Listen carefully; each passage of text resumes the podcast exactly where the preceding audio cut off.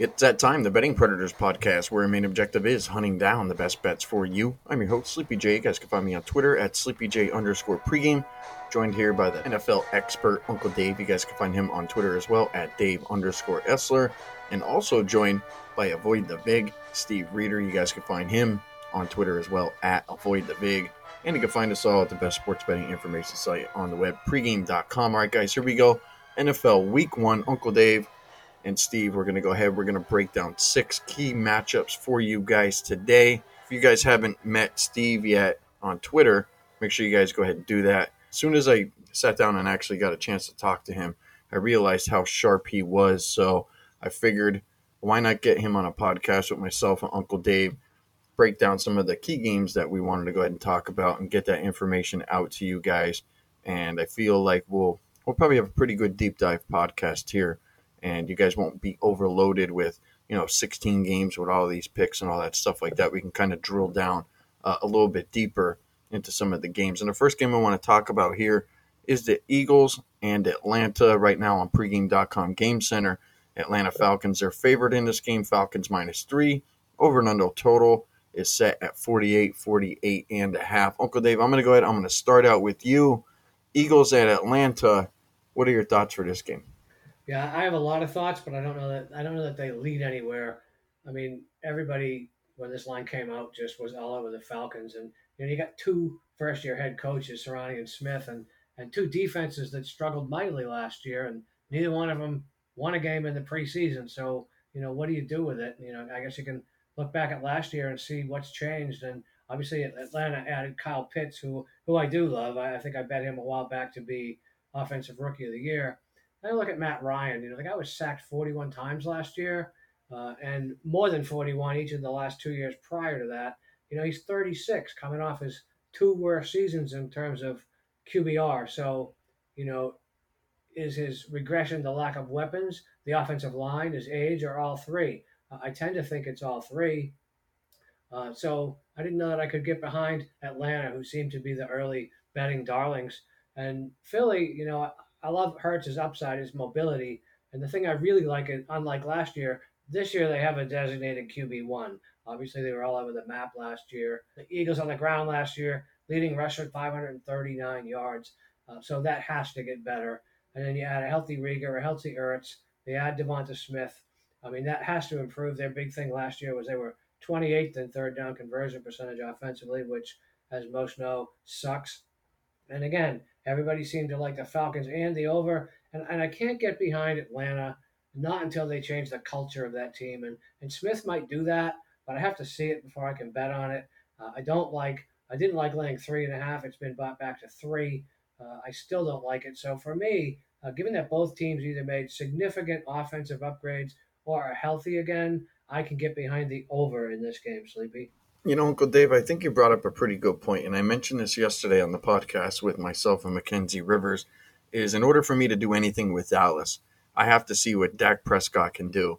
And you kind of, you know, mentioned that, you know, with Atlanta and, and, you know, in regards to Philadelphia as well, that you kind of have to see what these teams could do. And I felt like when I looked over a lot of the games for week one, that there were a lot of teams that I kind of just had to see them first and, and see what they're all about. And, and what the quarterbacks are all about and what the new coaches and the offenses look like.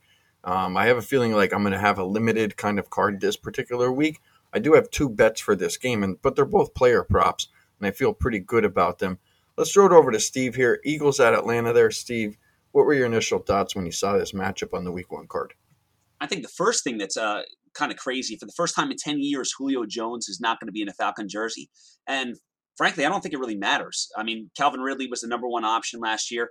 And I'd argue a healthy Kyle Pitts may be better than Jones was just because the fact he'll be on the field. So I think that is actually an improvement for the Falcons, despite what uh, public perception may be on that. Philadelphia could be in trouble against Matt Ryan and the receivers he has there. Philadelphia ranked 28th in pass defense and 26th in yards per attempt. Uh, it's possible that Darius Slay returns to form, and maybe the acquisition of Anthony uh, Harris from the Vikings makes a difference. Uh, I'm not betting on it. But where I think the game really teeters here is the Eagles do thrive in their front four. They rank third in sacks and fourth in pressure, and they added Ryan Kerrigan. Atlanta, on the flip side, lost their guard and their center in that position group. which was middle of the pack last year. If the Eagles want to win the game, they're going to have to take advantage of that mismatch. On offense, I don't know if anyone's really excited about Jalen Hurts. Is he going to be able to do any damage with his arms or his legs or probably some combination? Atlanta can be had via the pass game. They finished 27th in pass defense and 32nd in yards per game. But again, Jalen Hurts is the one that's going to be throwing the ball. There's two new safeties in, in the secondary. Uh, maybe AJ Terrell turns around, but I just don't know if Jalen Hurts can can make the difference to to cover that spread, to cover those three points or three and a half, depending on where you're getting it right now. Um, but I think both defenses are primed to be exploited. I, I, played over 47. I would play over 48. I, am with uh, Dave on this one. As far as player props, I do have overs on Pitts and Ridley for the reasons I just mentioned. And, and if they can protect Matt Ryan, I would imagine that those uh, bets should cash pretty easily. You know, when I sat and I thought about Atlanta, I'm like, I don't know if the defense really upgraded a whole lot. And then I look at Philly's defense, and you make a good point there with their defensive line. They're just a tough team to go ahead and run against, and they, that's really been you know the strength of that team over the last couple years. And I look at the Philly offense, I'm like, okay, you know they have Reagor, the new guy in Smith, they still have Goedert. they have Ertz, they have Miles Sanders in the backfield. I'm like, that's not a bad offense, but I think the problem for Hurts is he didn't have a whole hell of a lot of exposure to going ahead and playing with those guys. He was throwing the balls to Ward and and Travis Fulgham and guys like that. And you know, coming out of the backfield, it was Boston Scott and and guys like that. So I wonder if that Philly offense is going to be able to get going. And on the other side, you know, I wonder if Atlanta is going to maybe struggle a little bit with Mike Davis in the backfield, new backfield for them, and no Julio Jones. I think this is actually setting up for me uh, for maybe a first quarter underplay. Haven't officially made that play yet, but I do want to go ahead and talk a little bit about Jalen Hurts. I like a prop in this one, and I'm going to go ahead. I'm going to play Hurts over 39 and a half rushing yards, and a lot of it has to do with you know the new weapons that he has now. The Philly offensive line, I think there will be a pretty good upgrade with them. They're going to be healthy this year. Last year they were just absolutely decimated. I think that that made all the quarterbacks look bad. I think there were a lot of negatives that surrounded you know went, and a lot of it was because of you know that offensive line. But I think getting Reagor back and Smith back, and I think getting Reagor back, and now you add Smith into the into the mold. Uh, Ertz missed time last year. Sanders missed time last year. Now I think it takes time for Hurts to go ahead and kind of just get his feet under him with these, you know, let's just say, new weapons. Maybe potentially there's busted plays that don't work out and I'm sure there's going to be some scripted runs for him as well. But I have a feeling like there's going to be some plays where you know guys are running wrong routes and this, that, and the other, and the pressure is getting through, and Hurts has to eventually run. Now, if you go back to last year, I want to say he probably averaged somewhere around 68 or 69 rushing yards per game. So at 39, maybe they're looking at it like well, he doesn't have to run a whole hell of a lot this year. And then you could look through the preseason, but again, it's preseason. There's limited snaps there. So I'm going to go ahead. I'm going to play Jalen Hurts over to 39 and a half rushing yards. I like that. And I also have a play on an Atlanta player, and I think he's probably going to be pretty underrated this year, and that's Russell Gage. I'm going to go ahead. I'm going to play him over 52 and a half receiving yards. And my reasoning for this one's rather simple. We know Ridley's good. I took him in my most recent fantasy draft. He's going off the board, maybe like third, fourth wide receiver. Um, that dude's electric. He is very, very good. One of the issues is he's probably going to end up matched up with Darius Slay. There's a good chance he might be double covered or shadowed, and I think that's going to leave Gage in the slot. And more than likely, he's going to be matched up against the Eagles' slot corner in Maddox, who I believe if you go through some of the stats last year, he was rated as like the worst slot cornerback in the league. I just remember watching him and he was getting burnt left and right. So I feel like, you know, Gage probably has a pretty big game here. And I'm not sure about Kyle Pitts as of yet. Uh, it's game one. Will Ryan find him in game one? I'm not sure. But he does have a pretty good rapport, you know, with Russell Gage. So I'm going to go ahead and do that. I'm going to go ahead and play Russell Gage over his receiving yards of 52 and a half. Let's jump over to our next game here. We got Uncle Dave's New England Patriots. Uh, he's going to go ahead. They're going to play Miami. Miami's on the road here at New England. Uh, line right now for this one has the Patriots favorite here at home. Most of the shops right now, Patriots minus two and a half. Uh, there are a couple shops out there that have the Patriots minus three. Total pretty much in line here across the board at 43 and a half. I do see a couple 44 and a halfs out there. Steve, I'm going to go ahead and I'm going to throw it to you and we'll save it for Uncle Dave with his team, the Patriots. But how are you looking at this Miami New England game? Yeah, Bill Belichick does everything with the end game in mind. Uh, he clearly thinks that either Jones is giving the Patriots a better shot at winning the Super Bowl this year, or clearly for years to come there was a dearth of, of, weapons last year at the wide receiver group. Uh, they added Jonnu Smith, Nelson Agholor, uh, Kendrick Bourne, Hunter Henry. So there's new weapons there, and I don't think anybody individually moves the needle too much, but I think the collection of, of those receivers should help Jones in this offense. Um, and, and, they face a Miami defense that ranked sixth last year and only got better in the offseason by uh, uh drafting Jaelan Phillips and uh, Jevon Holland in the draft. I would think New England would try to take some of the pressure off of Jones. Maybe they start running the ball first, relying on that defense. The defense itself had some issues last year, and I'm sure Dave's going to talk more about this, uh, being more well versed with the Patriots. But they ranked 32nd in pressure rate. They did add Van Noy and Judon, uh, and the returning Dante Hightower, who opted out last season. That is going to increase. They're going to be better on uh, on the front four right there. Miami also gave the keys permanently to Tua this offseason. There's no more relief pitcher with Ryan Fitzpatrick uh, as he takes his talents over to DC away from Miami this time. Parker and Gesicki are, are, very good receivers. Uh, first round draft pick, Jaylen Waddle has a ton of potential. Uh, the problem I have right now is that it, who's throwing the ball to them? Are, are we really trusting Tua in this situation? Uh, he has the offseason, uh, and he, there's no one else behind him. He has to succeed at this point there were some rumors, and I don't know how true they were, but certainly he heard them uh, about trading for different quarterbacks throughout the offseason. That's got to get underneath a, a, a, new quarterback skin in that respect as well. But ultimately, I expect both teams to uh, take a conservative approach with their young single callers, which I would expect a low scoring affair. I, I bet under 44 and a half. At 43, I'd be a little bit more hesitant, and I'm actually on uh, uh for a small play New England minus two and a half. Um, as far as player props, I Myles Gaskins has hit his over two and a half receptions and over 19 and a half receiving yards, nine out of his last 10 games. So I'm heavily invested in those two player props. You know what? I haven't gotten a chance yet to go and look at the player props for this one, but I did go ahead and make a pick on this game, and I'm with you, Steve. I like the under in this one. And I think it's pretty simple. Do you want to put those quarterbacks out there week one in the limelight where they can go out there and make a bunch of mistakes and fail and lose the game? what's going to be the narrative Monday morning? What this is probably going to be, you know, one of the games that's talked about because everybody's excited to see Mac Jones to see what Tua looks like. I think they go ahead and they keep this really close to the vest. You know, use the running game, short, quick passes. They're not going to go out there and and try to just open up the playbook and have these guys slinging the ball all over the field. And God forbid, you know, they throw a pick six or they throw a bunch of interceptions, maybe scoop and score fumble, some of that nature.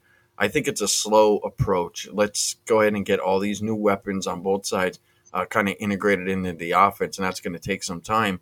Uh, 44 for me. I'm all right with that. 45 and a half, as you said, Steve, that's the number that you got. Very good number there. But I feel like 44 is perfectly fine. I think this one probably struggles to get out of the 30s. I could see maybe one of those, you know, 20 to 16, 21 17 type games. So uh, I'm going to go ahead. I'm going to play the under in that one. Uncle Dave, how you feeling about the Dolphins and Patriots? Well, I'm, I'm looking forward to the Patriots winning. If you want my honest opinion, and you know, I'll get right to it. You know, people are downgrading New England way too much. I mean, last year was a huge outlier. They go from Brady to Cam Newton, uh, and Cam Newton, as Steve said, was zero weapons. I mean, that's just that's just um, that's ridiculous. They they lost a ton of defensive stalwarts to free agency. Some of them have actually come back this year, and and they were the hardest hit by COVID opt-outs last year, and they were still the eighth best scoring defense in the NFL last year. So, you know, with Hightower back, Judon back, as Steve mentioned, I think New England's going to have a championship caliber defense, to be honest with you. And I'm working hard not to be a homer. And I do love Mac Jones. I saw most every play he ran at Alabama. The kid had pocket presence that uh, I think three quarters of the veterans in this league don't have. And admittedly, I had to see what he could do in the NFL without five other first round draft picks on his offense like he had at Alabama. And I watched most every play uh, of his in the preseason, and he didn't look any different. I mean, he really looks composed. Uh, and that's what I want in a quarterback. You know, so much a quarterback is from the neck up. And and I just love what they're doing. And, and I'm not down on Miami. In fact, I, I do love Brian Flores. I love their additions the last couple of years. Uh, I'm not sold on Tua. He's one of those guys, like you said, uh, show me. Uh, they're headed in a great direction. I just don't think here this week in this game. You know, and to me, to be able to get New England at home minus less than a field goal, and remember the fans are back, and and, and they're going to have energy and they, and more energy in New England because of I think what the optimism of what Jones can do. So I looked at that game, and there's no chance I fade Belichick in this game, and it really has nothing to do with you know most people know that that Flores was the defensive coordinator under Belichick and you know the whole um, boss. You know nobody's beat Belichick when they come back. It really has nothing to do with the whole Obi Wan Luke Skywalker thing. I just don't see Miami going in there and winning. And I agree with you guys on the over. Full disclosure, uh, I mean the under rather. Excuse me. Full disclosure, I, I did bet it and give it out to my clients at 45 and a half, but you know 44 I think is probably still a solid number. So you know I I can't get to Miami. I love what they're doing. I just think this is a bad situation for them it is a tough, you know, ask for Miami to go into Foxborough, especially during week one, where you're going to end up having the crowds back. You're going up against Belichick. And I thought you brought up a good point there, Uncle Dave, the fact that, you know, the Patriots last year, and this is just my personal opinion, but I honestly think that, you know, with how COVID was going and, and with Tom Brady out of town, that it was just like, let's just go through the motions and let's just get through this season. A lot of guys sat out due to COVID. It seemed like they kind of just it just seemed like they weren't with it last year. And maybe they were with whatever game plan Belichick had. You know, let's keep guys healthy, let's build up for the next year. But I think you know we would all probably agree that the New England Patriots were the most active team throughout the offseason as far as trying to improve their roster. And I believe that that roster is improved and that defense is going to be very good. And I think it was just the, the combination of, oh my God, they lost Tom Brady they look who they they got Cam Newton back there who can't throw a pass. Well, they cut Cam, they got rid of him, and they got a young kid in there who is probably going to do much better. You know, I again, and I'm with you, Uncle Dave. I can't find myself getting to Miami in this game, and I am optimistic with New England. I think that there's just you know an off season, you know, prior to you know the entire COVID thing with Brady and then the COVID stuff like that that really just made them look bad. It was a lot of you know media narrative around them that was they were just bad. Is Brady better than Belichick? You know, did Belichick need Brady? Da da da da da, and all that kind of stuff like that. And it kind of just, you know, it kind of just stuck. So this is the game where I feel like you know New England kind of rallies around the coach. They rally around the quarterback. They have a solid game plan, and I think at home uh, they might just be too much. And at two and a half, I would certainly go ahead and look in that direction. Uh, so that's Uncle Dave's Patriots there. Let's jump over to Steve. He likes the Giants. He's a Giants man. If you guys listen to our preseason stuff, uh, he gave you, I want to say, probably one of the best handicaps I've ever heard on any of the Betting Predators podcasts. So without further ado, we have the Denver Broncos at the New York Giants. Giants are going to be home underdogs here, Steve. Denver now minus three. 95% of the sports books have Denver at minus three. I do see uh, one, two, minus two and a halfs out there right now, 5Dimes and matchbook. Uh, total on this game right now, uh, it, it's split across the market here, anywhere from 41 and a half. Uh, there are 42s, 42 and a halfs out there right now. But Steve, I'm going to go ahead. I'm going to throw it to you first. The Giants are your team. I'm sure you're excited for Saquon Barkley coming back. But how do you see this game? The fact that the Giants are at home and they're an underdog. I was very excited and optimistic a couple weeks ago.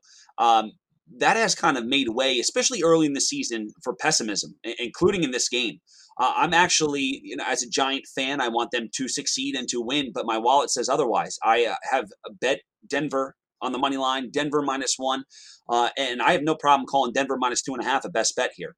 Uh, if you can get one of those two and a halfs, I am just there's just too much going wrong with the Giants you know, the biggest thing that we heard going into the offseason was that the Giants need to work on their offensive line. Everybody knew it. The fans knew it. The, the media people knew it. The, the talking heads knew it.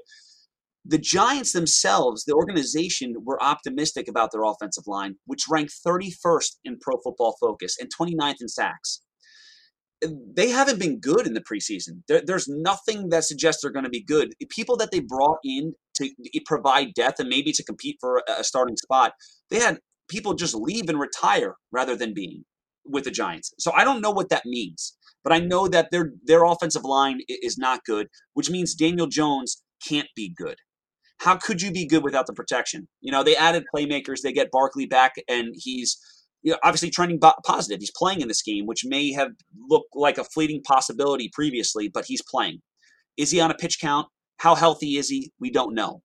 Golladay has been injured uh, basically all of the preseason. So, is there any continuity with Jones? Kadarius Toney, one of one of the beat reporters for the Giants, said he's never seen anything as tumultuous as Kadarius Toney's offseason been in their rookie year. He's been I, I don't even understand what's going on with him. But to expect anything out of him week one, I, I think is overly optimistic. Um, Denver's defense is really good in areas that the Giants are not. They have Von Miller and Bradley Chubb. I believe Bradley Chubb is going to play. He's battling some injury concerns. Uh, he was just arrested. I, crazy things going on with Bradley Chubb, but if he plays, I don't know how the Giants protect either one of those people for Daniel Jones. Uh, Denver's rush defense was 29th uh, in yards per carry and 25th in yards per game. It's not good, but can Barkley take advantage of that? Is he ready for that? If he's not, the Giants have no backs that are going to be able to take advantage of it. I, I truthfully see it a low scoring affair with Ingram most likely going to miss the game, with Barkley just coming back, Toney who knows what to expect, and Golladay with no reps with Jones and the offensive line in shambles. I bet under 20 and a half team total for the Giants. I bet uh, uh, the money line and a minus one for Denver, and I would certainly bet Denver minus two and a half right now if I had no other exposure. All right, Uncle Dave. So with all that said, Steve's going to go ahead. He's going to he's going to go ahead and go against his Giants here. I think he makes uh, some some pretty good arguments. How you feeling about that one? Um, you know, this was a game I, I wanted to just completely pass. I'll be I'll be brutally honest with you. I mean, obviously the free world loves the Broncos, and, and Steve is now part of the free world. Um, open slight favorites are up to minus three, and, and, some shops are still minus two and a half. So you know, why isn't that line more given the sort of Denver hype, if you will, in the off season? You know, they put up, I mean, in the, in the preseason, they put up a lot of points or, or, you know, piling on the Giants in terms of, of negativity. You know, why isn't that line more than minus two and a half, minus three? I mean, maybe it's a gift, uh, but I don't know that I want to go there yet. You know, the upside for the Giants is that they they did have the ninth best scoring defense, Steve. Now maybe that was part of playing in the NFC East. I don't know. Uh, and all the talk about Jones, Judge, and you know I, I can't disagree with any of that. But I think their defense is at least capable. But you know, uh, Denver's been kind of known for defense over the years, but they allowed 28 points per game last year. And, and I, part of me wondered was that that was a function of playing the Chiefs, Chargers, and Raiders uh, six times total. And I, I think to some extent, yes, but they gave up 27 to the Panthers, 28 to the Jets, 34 to the Falcons. So it's not entirely strength of schedule. You know, yeah, they draft Surtain, but you know, rookie cornerbacks are rookie cornerbacks. Um, and as as Steve said, they they did get good QB pressure, and then that's a that's a big problem. But then I look at the Giants. You know, Barkley is going to play, but he's not on a full workload.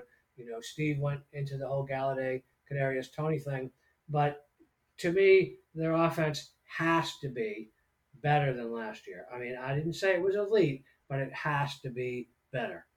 So, if I can get 41, I'm actually going to take a flyer on the over uh, because if it plays out to where to where Denver uh, does get a big enough lead and the Giants do have to play catch up, you know, and Jones does have to put the ball in the air, that could lead to touchdowns in one direction or another. So if I'm going to play the the under with Stevens for the first half. If I get 41, uh, I may just take a flyer on that over. I think I think that might have been over adjusted for sort of public sentiment, if you will, in terms of both the Giants offense and the Bronco defense. So uh, I, I, am not going to follow the masses uh, on Denver. Part of me wonders if that's going to be the public disaster of the day.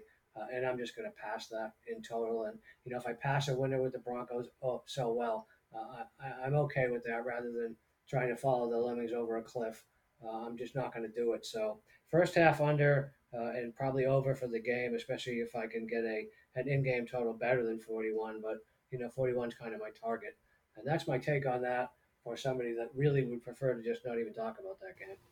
Uncle Dave always got something smart to say, but actually, Uncle Dave, you did say a couple smart things in there that kind of triggered some thoughts for me. First thing he said was over adjustment to the total, I think there's an over adjustment to the line. I mean, what really positive has come out, you know, with the Giants over probably like the last couple months? It was like, oh, Saquon's coming back, and it's like, oh, well, you know, he's not, maybe he's not going to be ready this, that, and the other, and Golladay's hurt. But, you know, this line opened up at Pick'em and it's now up to the Broncos minus three.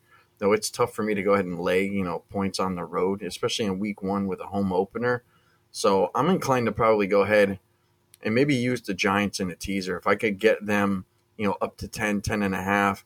And I know that the line's at three, but I will say this at some of the FanDuels and some of the, the DraftKings right now. So for those of you guys who have, you know, the opportunity to play those books, uh, a lot of week one stuff right now is, is being given out in teasers uh, as reduced juice. So, I mean, you could find like nine point teasers at like minus 120.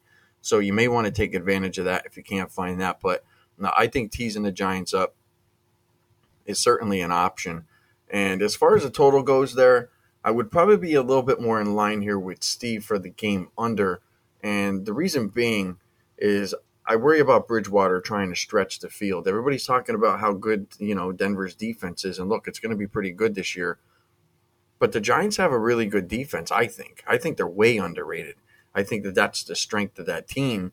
And I also believe this is that one of the reasons why Daniel Jones probably hasn't had a good offensive line is because he actually can run around. And I think that's one of the issues in the NFL is that if you have a mobile quarterback that can run around, sometimes they're going to sacrifice something, and a lot of times it's the offensive line. It's like let's get this guy a running back and some wide receivers, and let's get a defense and, and a kicker and all these other you know nice flashy things to put around the quarterback, but let's not invest into the offensive line because he's able to go ahead and escape. Well, hopefully he can go ahead and do that in this game because I think he'll be under pressure here, and I do believe that they're not going to put him in a position to go ahead and try you know firing the ball up uh, with new receivers out there as you know, as Steve has mentioned, you know, there's been issues with Golladay and Toney and stuff like that. Maybe they try to get Saquon going, and maybe Saquon actually shuts some people up because uh, I watched him for Penn State, and I think that you know one one of the things that happens with guys who get hurt in the beginning of the season, they have the entire year to recuperate and get stronger. And I heard Saquon say, "Look, I'm not going to play unless I'm 100 percent," and I love that. But look, he, he didn't get hurt at the end of the year or you know, six weeks into the year, kind of like Dak Prescott. Like there were, you know, he's had more time probably than anybody. And after you don't see a guy for a while, you kind of forget about him. Well, I think the, the Denver defense and, and a lot of the betters are forgetting, you know, how good Saquon actually is. And I think he comes into this game and probably shuts up a lot of people. I will look for him uh, in the prop market for sure. I like the under in this one, but more than likely the wager I'll make here is probably teasing up the Giants. I think they're live. I don't. I think it was an over adjustment there, Uncle Dave, to go from pick to minus three, and I think a lot of that's just generated from you know just the news media just pounding, pounding, pounding on the Broncos, and eventually that number kind of gets out of whack. Um, so you know if you can grab plus three, I don't think there's anything wrong with taking you know a home dog in week one. But I'm gonna go ahead. I'm gonna tease those Giants up. Uh, I like that. Here's a game that I like too. My Green Bay Packers. It's funny we all got our teams to talk about. Uh, my Green Bay Packers are going to be on the road here at New Orleans now because of Hurricane Ida that tore through Louisiana. This game actually got moved to Jacksonville, so pretty close to you there, Uncle Dave. The Saints. They will be the home team here, but they're not getting a whole hell of a lot of love as far as their home field advantage. The Packers right now uh, are minus four, four and a half. This one was minus three. So the move from the Superdome over to Jacksonville has cost New Orleans Saints, you know, a point and a half point in home field advantage. The total right now sits at 50, uh, pretty much at all of these books. Steve, I'm going to go ahead. I'm going to throw it to you first. How you seeing this Green Bay at New Orleans game? One of the things I really like about NFL teams, especially in Week One, is continuity. And I think Green Bay has returned a lot of their their players from last year. Uh, they obviously have Rodgers back. Uh, their pass catchers are back. Their offensive line, which ranks second according to PFF, uh, is back with the exception of their center, Corey Linsley. Um, they have their starting running back and Jones back. Uh, their defense is, is, pretty much back. Uh, they were 13th, obviously not incredible, but they're back. So for me, there's a lot of answers there on the other side of the ball, I just have so many questions about the Saints. You know, are, they going to ride with Jameis Winston for the entire game? Are they going to switch to Hill on every other play, or if he doesn't perform well? Who's going to fill the void with Michael Thomas? Uh, is the defense going to be able to carry the day? They finished eighth in sacks, second in pressure percentage, fourth in yards per uh, carry and yards per game. I mean, like they're a very stout defense. So I think that what they're going to try to do is limit the amount of uh, volatility in the game. You know, which is funny because Winston has that volatility in him. But I think that they're going to try to rely on New Orleans defense more so than trying to sling it all over the field, unless they need to play from behind. If Green Bay gets a big lead, obviously it changes. Uh, I don't see Winston tasting a W after this one, full disclosure. Um, I have looked towards unders on the Green Bay offensive players because of that defense. Uh, but uh, embarrassingly enough, I actually don't have any exposure on the side or total, despite all, all the moves that have, and I, I missed basically everything. Embarrassingly enough. All right, Uncle Dave, how about you? How you seeing the Packers and Saints game? Yeah, well, this one sucks for me because uh, anyone that held a good position before the game was moved from New Orleans because those tickets are voided, and I was one of those that took the Packers plus three way back when it looked like maybe Rodgers wasn't going to be there. So um, I'm kind of pissed about that. But that move, what does it really mean? You know, it, it means that both teams are going to play in ridiculous humidity, and although the Saints are more likely to be affected coming from the dome. You know, the Packers aren't used to that either, and I, I think conditioning is going to be a huge factor come the second half. And I think although it's technically a home game for the Saints, it's the Packers who greatly benefit from this move. It's, it's only an eight-hour drive from New Orleans to Jacksonville, but I wonder how many Saints fans want to go from an air-conditioned dome to sweltering. And what I do know is that Green Bay has fans everywhere. You know, I remember when I lived in Tampa Bay when the Packers were in the same division as the Bucs who were terrible and didn't get a lot of fans. But when Green Bay came to Florida, it was literally 80% Packer backers, and I expect that here. And in fact, they've been they've been promoting that around here. You know, you can get your tickets for this game because we do live near here, and you know, and I see all the comments, and I would say about 90% of the comments are people uh, that are Packer backers that are going to the game. So I mean, this is really a de facto home game for uh, Green Bay. So uh, I'm going to take the second half conditioning variable out because there's no way really for me to quantify that uh, and add in the Saints starting the variable that is Jameis Winston. And I'm going to make a best bet on the Packers for the first half. Uh, they just, as Steve said, have more continuity and less question marks. Uh, and I do think they will be the de facto home team. So you can get that minus three for the first half. Uh, and that is my best bet for this podcast. Underline it, stamp it, cash it, cash it Monday. You know, Uncle Dave, I'm glad you actually brought up the Green Bay fan base because I was curious. You know, are there a lot of Packer fans in Florida, and uh, or Saint fans? And, and you kind of answered that, so um, that makes me feel pretty good. Obviously, you know, I hope the Packers go out and win. But I will say this: the New Orleans Saints, for me, are the team that I'm lowest on out of any team in the league. I actually made this bet uh, actually twice. I made it probably about two months ago, and I just made it again last week the New Orleans Saints to finish with the worst record in the league. Now I understand that they have to contend against a couple really bad teams, but look, I think it I think everything lines up for the Saints to absolutely crumble this season. I don't think Michael Thomas is probably going to play more than a couple games, and I don't believe he's on this team next year. I don't think he even wants anything to do with New Orleans.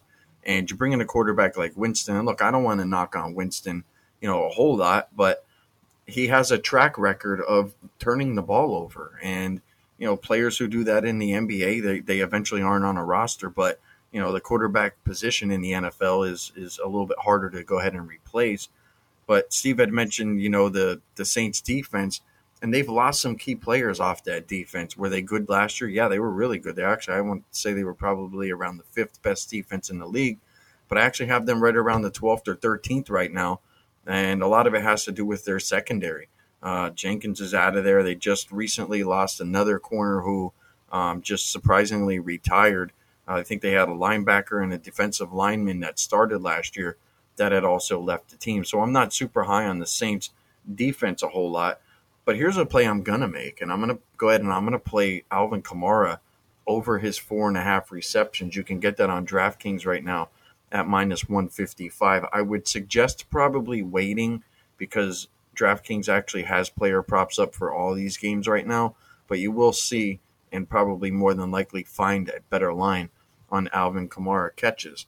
The reason being, I don't think that the Saints are going to go ahead and just let Jameis throw the ball all over the field. They want to get him into some type of a rhythm, and I believe a lot of that and a lot of you know the problems that they may have with him holding on to the ball for a little bit too long uh, is going to result in Kamara just getting some quick dump passes out of the backfield.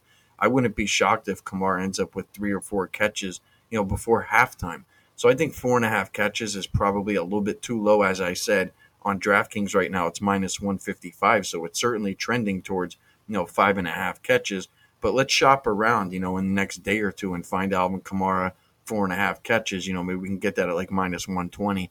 I think that's a very good wager. As far as the game is, is concerned, you know, I don't want to bet on my team, but I really want to fade the Saints. I just do not believe that this team is going to be very good this year. As I said, I, I, I bet them to be the worst team in the league to at least finish with the worst record. Extremely low on them. And I think that they're one Alvin Kamara injury away from looking at that offense when you don't have a Michael Thomas out there and you don't have a Kamara and you're relying on guys like, you know, Marquez Callaway. Uh, I don't even know if Smith is healthy completely. And then they, I think they just cut uh, Latavius Murray.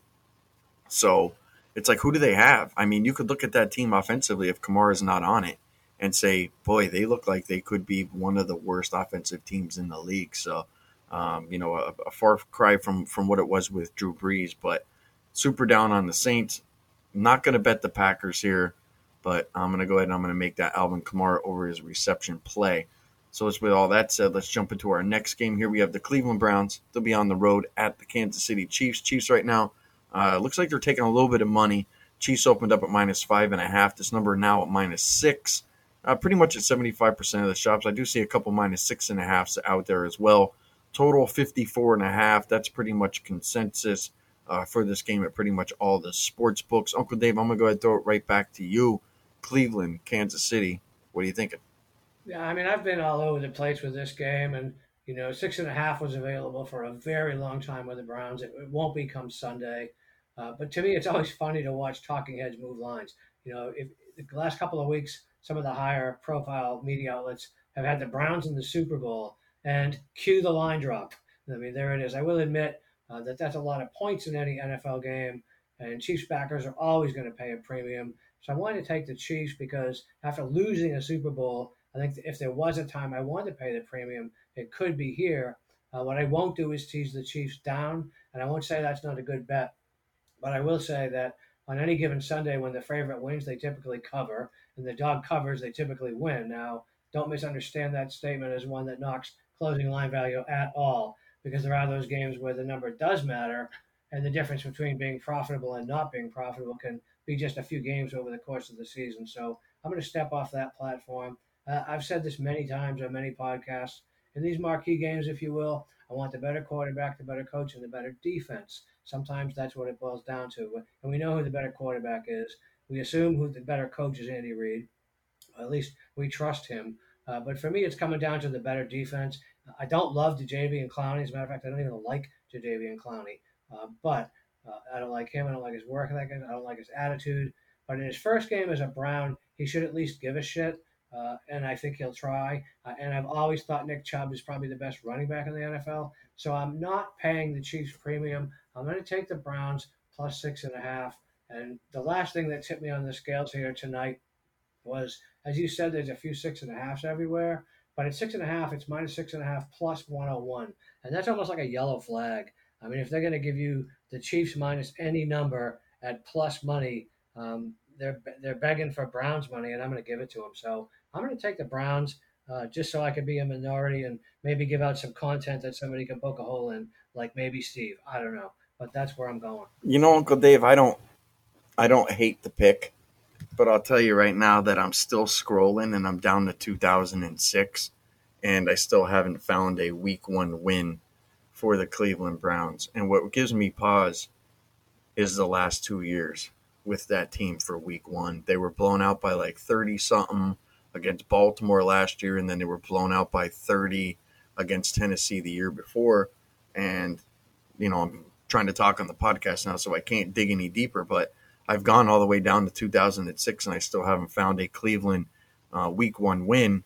And on the road, you know, for those week one games, um, it's just it's not pretty. But here's the thing. I agree with a lot of the people that are out there saying that Cleveland is going to make the Super Bowl uh, because I think the same thing. I think Cleveland Browns have a chance to be the best team in the AFC. And I know they're probably a little bit salty with you know what what Kansas City has done to them, and if Cleveland was ever going to knock them off, you know it was last year when Mahomes was all messed up. I would be a little bit more inclined to agree with you though, Uncle Dave, to take the six and a half points.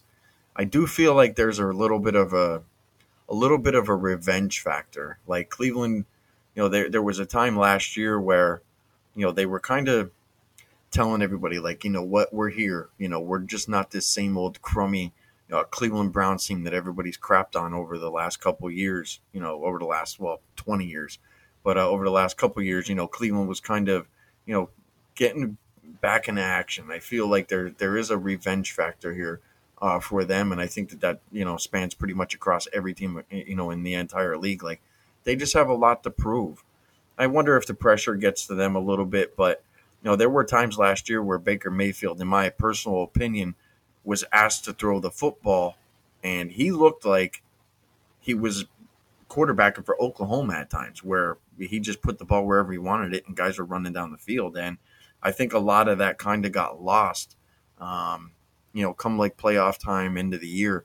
But there were a good four or five games in a row where Baker was asked to throw the football, and he's showing up. And I think that you know I was really high on him last year, but I really think that this year uh, Baker's going to make like a big move, like probably like that Josh Allen type of move where you know he went from being this particular quarterback to you know being in, in that elite level where people were talking about him. But Cleveland just has too many weapons. I mean, on offense, defense, there's there really aren't, in my opinion, there aren't any holes on Cleveland. So uh, that's my pick for the Super Bowl. I think they're going to make it there. I don't know if they'll necessarily win it for this game. I would lean that way. Uh, I wonder about Kansas City. Reason being is that we saw what the Buccaneers did to them. If you could take Tyreek Hill out of the game, I think that really helps out your defense. Now, Cleveland's defense is going to be very good this year. And if they go ahead and they take the blueprint of, you know, what Belichick did to Tyreek Hill and what the Buccaneers did to Tyreek Hill, I think Cleveland stands a good chance not only to cover this game, but actually go on the road, win, and upset. And then we're all talking Monday morning, you know, about the Cleveland Browns and not the Kansas City Chiefs. So that's kind of just my thoughts on that game, roughly. Steve, how you feeling about the Browns and the Chiefs? Yeah, the longer that I looked at this game, the more I, I kept looking towards Cleveland. To be honest, uh, I was praying for a seven to pop up. It clearly never did. Uh, I was considering six and a half.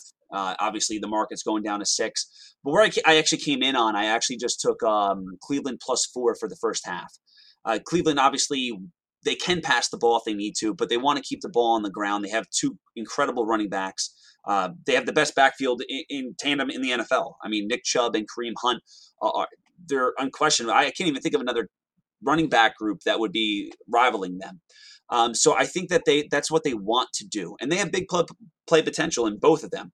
So if Cleveland is going to stay within the number, I think they're going to, you know, especially be able to do it in the first half. I do like the game as well. I might even take six and a half um, for the game as well. But ultimately, looking at a lot of the stuff you guys already covered, but you know, the Kansas City offensive line has kind of been in flux. They they they've changed a whole bunch of players, and, and frankly, and I'm not a believer in Jadeveon Clowney. I, I don't think he loves football. Uh, he had zero sacks in eight games last year, but he just signs with them. He's got Myles Garrett on the opposite side. If there's any time to make an imprint and try your, your best at anything, I mean, it's certainly in the first game. Uh, and if they're able to get to Patrick Mahomes, we've seen what can happen in that respect. So I think that there is an avenue for Cleveland to upset KC here, despite it being at home.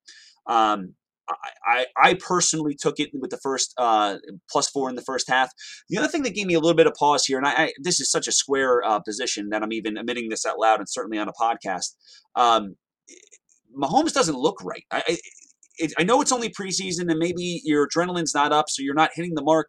Just something doesn't seem right. And maybe it's the offensive line is just not doing exactly what they're supposed to. Maybe he's a little bit lackadaisical because it's preseason and it doesn't matter.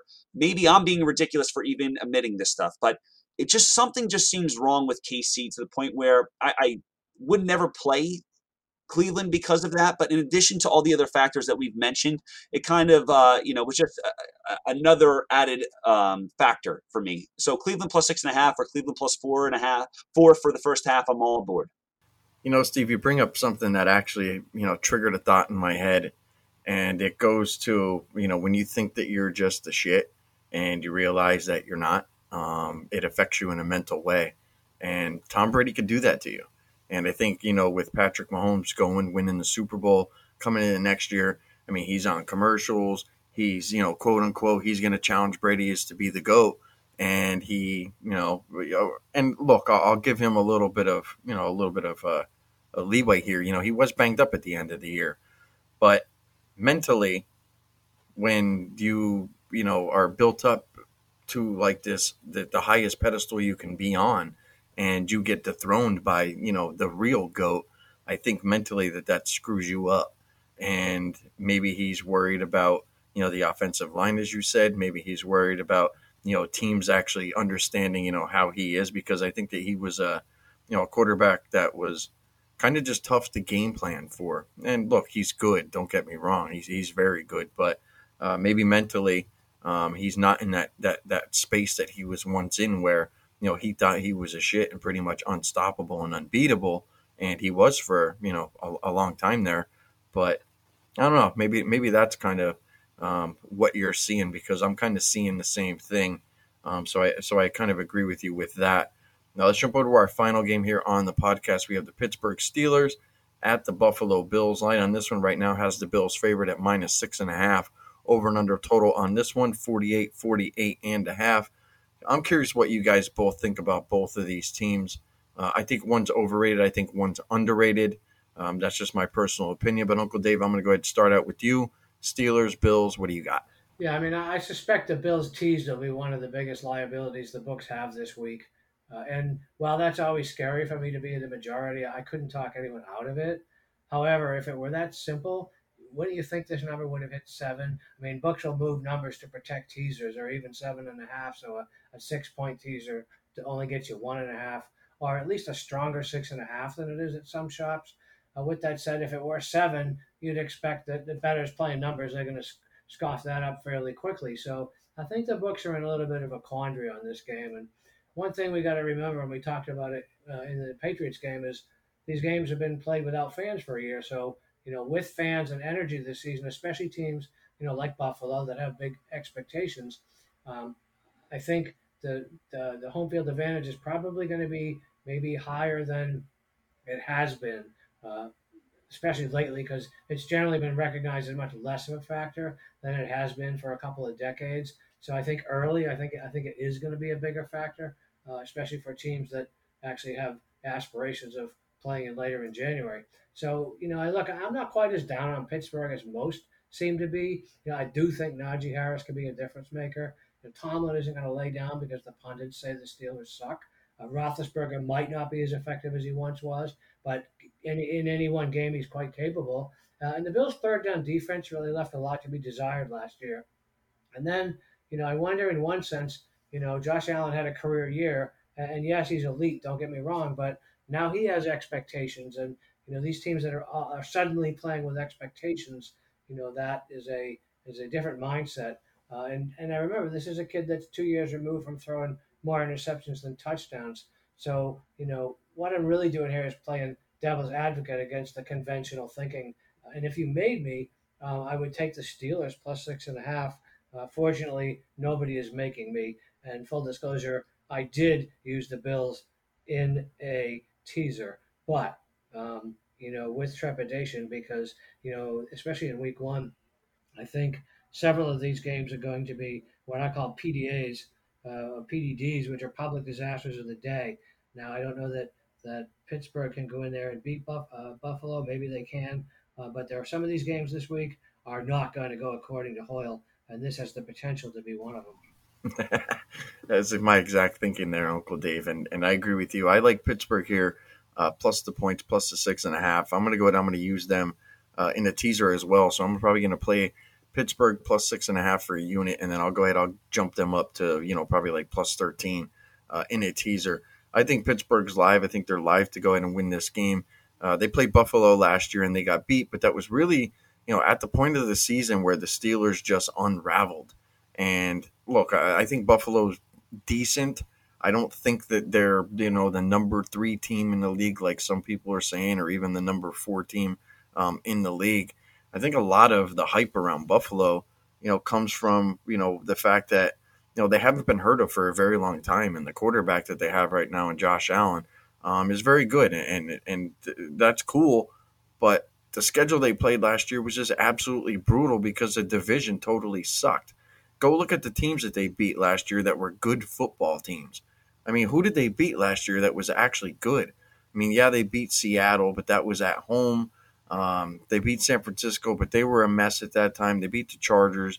Um, you know, th- those are like their three big wins. But besides that, it was beating up on Miami, New England, the Jets, uh, teams like the Cardinals and the Raiders, and uh, just teams like that. Like I, I think their SOS last year uh, actually had them uh, a little bit overrated. So I think one of the most overrated teams coming in the league this year is probably the Buffalo Bills. And look, Big Ben was coming off of surgery last year. That team was rolling. Uh, what were they like 11 and 0 or 12 and 0 or something like that? And then things kind of just fell apart with them. But I think a lot of that came down to, and we talk about this a lot in the NFL. You need to be able to run the ball. You know, when winter time comes around and the snow games and it's muddy and it's cold, and James Conner wasn't the answer. Well, Conner's not with that team anymore. He's gone, and now they have Najee Harris. I think another year of Claypool, another year of Johnson, another year of Juju Smith Schuster, and another year of Big Ben um, getting himself healthy because he talked about you know that he's been eating right, sleeping right, working out a whole hell of a lot better than he has in the past. I think Big Ben realizes like if he's going to be in this league for you know a couple more years, if that's his desire, he needs to go ahead and stay in shape because eventually you know Father Time ends up catching up with you. So look, I think Big Ben's going to throw the ball a lot in this particular game. And as Uncle Dave had mentioned, that third down defense for Buffalo, uh, it wasn't exactly great. And I was put in a lot of positions last year uh, backing Buffalo where I was just praying on third down that they didn't screw up or that they didn't give up that big play. And uh, more often than not, they did. So uh, I'm with you, Uncle Dave. I'm glad to hear that. Uh, I like Pittsburgh in this game plus the six and a half, and I'm going to go ahead. I'm going to use them in the teaser as well and get them up to you know plus 12 and a half, plus 13, maybe 13 and a half as I had mentioned, some of the books out here are giving you some reduced juice for week one. Uh, so that's what I'm going to do. How about you, Steve? How you see on that Steelers and Bills game? There, there are certain games that you're intrigued by, even though you don't have money on, right? So I, I have no opinion on the side. I, I make the power rating uh, game is Buffalo minus seven for me. But there, I'm not sure there's another game on the card this week that I'm more excited to watch than this. I think we're going to get so many answers at the end of it. Let me explain. Uh, Buffalo offense versus Pittsburgh's defense. Buffalo's offense is more analytics based, right? They don't run the ball on first and second down that frequently. They have no problem passing the ball all over the field. And when you have Diggs, Davis, Beasley, and now Sanders, I understand why you want to do that. But Pittsburgh's D is up for that challenge. They were number one in pass defense last year, third in yards per game. They have TJ Watt, which I know is having a contract dispute, but he had 15 sacks last year. Uh, you know, the one question mark in that respect, I guess, is who's going to fill Bud Dupree's spot in that position. Uh, Devin Bush is healthy. He looked fantastic in the limited time that he was playing last year. Uh, but with Buffalo's propensity to pass versus Pittsburgh's number one pass defense, it literally is the true unstoppable force meets the immovable object. Like something's got to give. So I'm very intrigued by that. Uh, last year, when the two met up, though, Stefon Diggs did uh, have 10 receptions for 130 yards. Uh, so, you know, I don't know. He, he obviously is defense proof. It doesn't matter. Um, but on the other side of the ball, Big Ben, as you mentioned, sleep, you know, he's looking healthier. He's looking in more in shape. Uh, but there was rumors that they wanted to implement more of a vertical passing game. They have uh, Diontae Johnson, Smith Schuster, Claypool. Know, these are, are really good receivers. But here's the big problem again for me, and there's been I think three or four teams that we've talked about already on the podcast. They have four new starters to their offensive line. One of which that is returning is changing a position. So how much time is Big Ben going to have behind that offensive line? You know, moving forward as as the weeks progress here, he it could produce great dividends, but I don't think week 1 we're going to see that.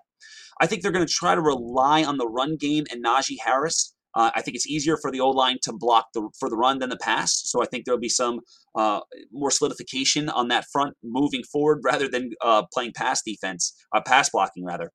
Uh, Buffalo's defense is solid. You know, they're 10th in PFF, but they ranked fifth against the pass. So everything here is leading me to more of a ground game for Pittsburgh, which is why I took Harris over 14 and a half rushing attempts. Uh, I do think they're going to lean on that rookie running back, Najee Harris, to, to carry the rock a lot. Um, but ultimately, and this is a little disappointing on my end, is I didn't get down on the under early enough. There's been a, a huge move to the under in this game. Uh, if it gets back up to like a 49, if the public comes in and they see the Steelers and their offensive, uh, you know, firepower in Buffalo and think that, uh, I just think it's an, interesting matchup for both teams. I, I, could certainly be on the under by kickoff, uh, but unless the public buys back, I'm not going to uh, bet at the current number. All right, a lot of stuff we covered on that particular game. A lot of stuff on this particular podcast. I'm glad we broke this down, guys. To you know, just six games. We're going to be just under an hour here, so I think this will be easy listening uh, for our followers. Uh, again, you guys will, will, get us next week. Uncle Dave and I and, and Steve will go ahead. We'll break down like six or seven games for you. We'll deep dive a little bit more uh, you guys got our bets there, a bunch of best bets within this podcast and player props as well. So I felt like we pretty much touched everything that we wanted to uh, within this particular podcast. Hopefully, you guys do well. Uh, if you guys are looking for player props, fantasy stuff, you guys know where to go over to bettingpredators.com. Our season package is up right now. Uh, if you guys want to follow Uncle Dave, you can do that on Twitter at Dave underscore Essler. If you want to follow Steve, you can do that as well at Avoid the Vig. And if you guys want to go ahead and follow me, well, you know where to find me at, at SleepyJ underscore pregame. Sheep's Play of the Week will probably go up Friday, Saturday night, so be on the lookout for that. We also have a rapid fire podcast coming out with Dan Rivera and Jay Smooth.